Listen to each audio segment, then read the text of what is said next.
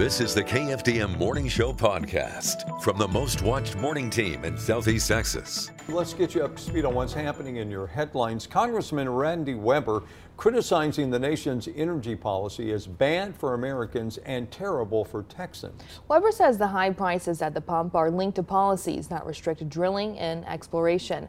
In an interview with our Sinclair Capital Bureau, the Southeast Texas congressman said the Biden administration seems to care more about foreign procedures than the oil industry here at home.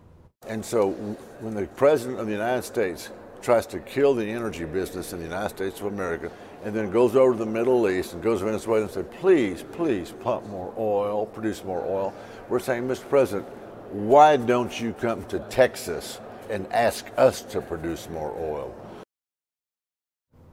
Nearly seven months after the tragedy at the Robb Elementary School, State Senator Roland Gutierrez, the sister of a slain student and Uvalde's only pediatrician, relived the horrors of May 24th during a congressional hearing yesterday on gun violence.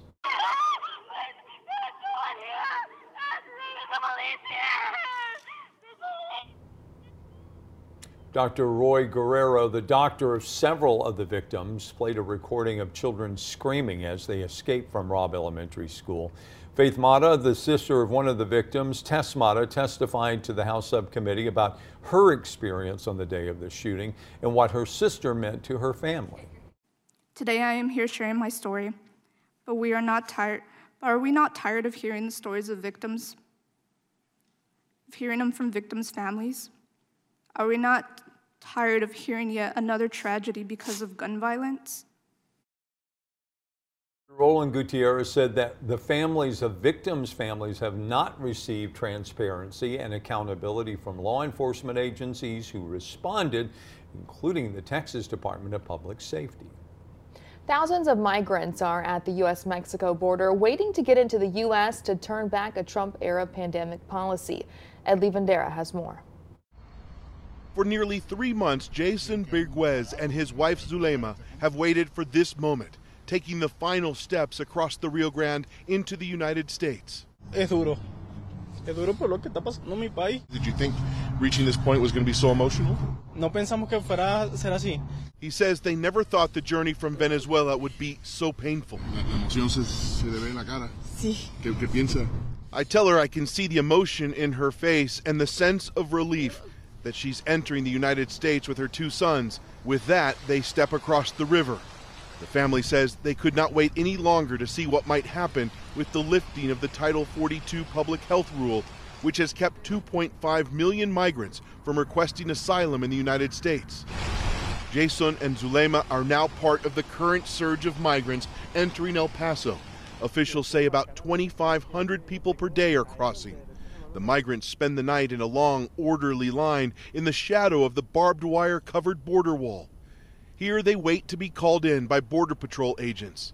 They are then escorted to a processing facility to find out if they'll be deported or allowed to stay in the U.S. as their immigration case moves through the courts.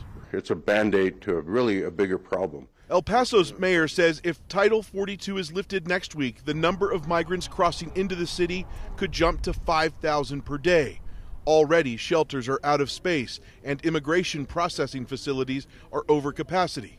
Despite this, the mayor says he doesn't see a need to declare the situation a state of emergency. I can tell you the only thing that I am 100% sure today that we'll be prepared on December 21st that if it is lifted, the community in the city of El Paso will be prepared. At the river, hundreds are still waiting to get into the U.S., and the lines show no signs of slowing down. Before they crossed, Jason and Zulema said they will wait in the frigid cold as long as it takes to get past the wall. I asked them what they will think if that happens. Primeramente, pedirle mucho a Dios porque gracias a Él estamos acá. We're going to thank God, and it's going to be a new life for us. Jefferson County District Attorney's Office celebrating the career of a longtime DA after serving the community for almost half a century. A potluck was hosted for Honorable Bob Wortham yesterday. Courthouse and staff along the community sharing food and memories with the retiring DA. Wortham had a distinguished career as a U.S. Attorney, District Judge, and private attorney. He has experienced different memorable cases throughout his career and says he enjoyed every single day. There's also a retirement roast in January. Wortham's last day will be December the 30th. Place He'll be replaced by Keith Giblin, who is the current executive assistant district attorney. Christus Southeast Texas announced a well-known entertainer uh, taking the stage for their 40th annual Foundation Gala. Country music star Wynonna Judd will be taking the stage this coming April. Christus is excited to be able to host the 2023 gala in person. The black tie benefit provides an opportunity for an intimate evening of entertainment, starting with cocktails and hors d'oeuvres, followed by a gourmet meal, all leading up to the big performance.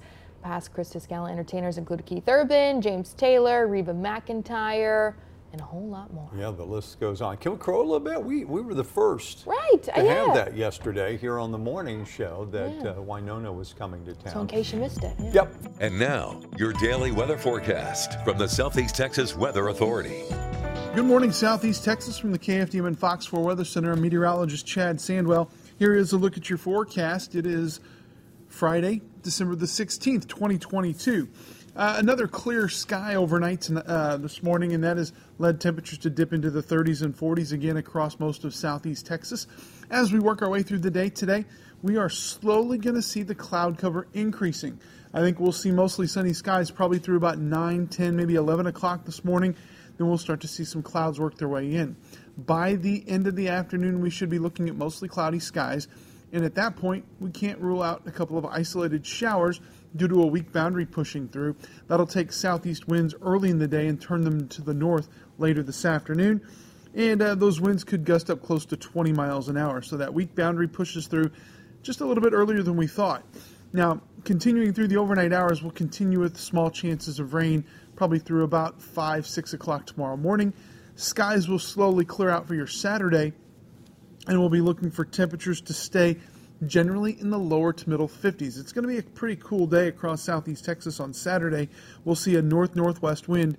Uh, again, that gusts up close to 20 miles an hour. So, uh, what we're going to look for, that secondary boundary we've been talking about, keeping temperatures a little bit cooler as we head through the early part of next week. So, by the end of Saturday, we'll look for mostly sunny skies. But by the time Sunday rolls around, we'll start seeing easterly winds and a little bit of cloud cover coming back. Not a lot of cloud cover during the afternoon, but during the evening and overnight hours, we'll start to see that cloud cover ramping up again. By the time you wake up on Monday morning, we could be looking at a 20 to 30% coverage of showers across the area. That gets a little bit heavier or a little bit more widespread as we push through the day. We'll wrap up Monday with an 80% coverage of showers. It looks like overrunning precipitation is going to be the best way to describe it. You have that north wind at the surface, cool air in place warm southwesterly flow in the upper levels of the atmosphere, and that really kind of sets things up as far as the overrunning rainfall goes. Rain continues until early Tuesday. From there, we'll slowly see the skies clear out. Temperatures are going to stay in the 50s until Thursday. On Thursday, another surge comes in that's going to reinforce cold air, and that's going to bring in some pretty cool numbers as we head towards thanks uh, towards Christmas morning. Uh, Friday morning, we'll look for lows in the mid 20s on Saturday morning, Christmas Eve, also staying in the 20s across southeast Texas. Highs both Friday and Saturday next week will be in the 40s after spending much of the week in the middle to upper 50s. Recapping your forecast today increasing clouds, a few showers late in the day. High temperatures topping out in the lower to middle 60s. From the KFDM and Fox 4 Weather Center, I'm meteorologist Chad Sandwell. Have a great day. Thanks for listening. Join us again Monday for the KFDM Morning Show podcast.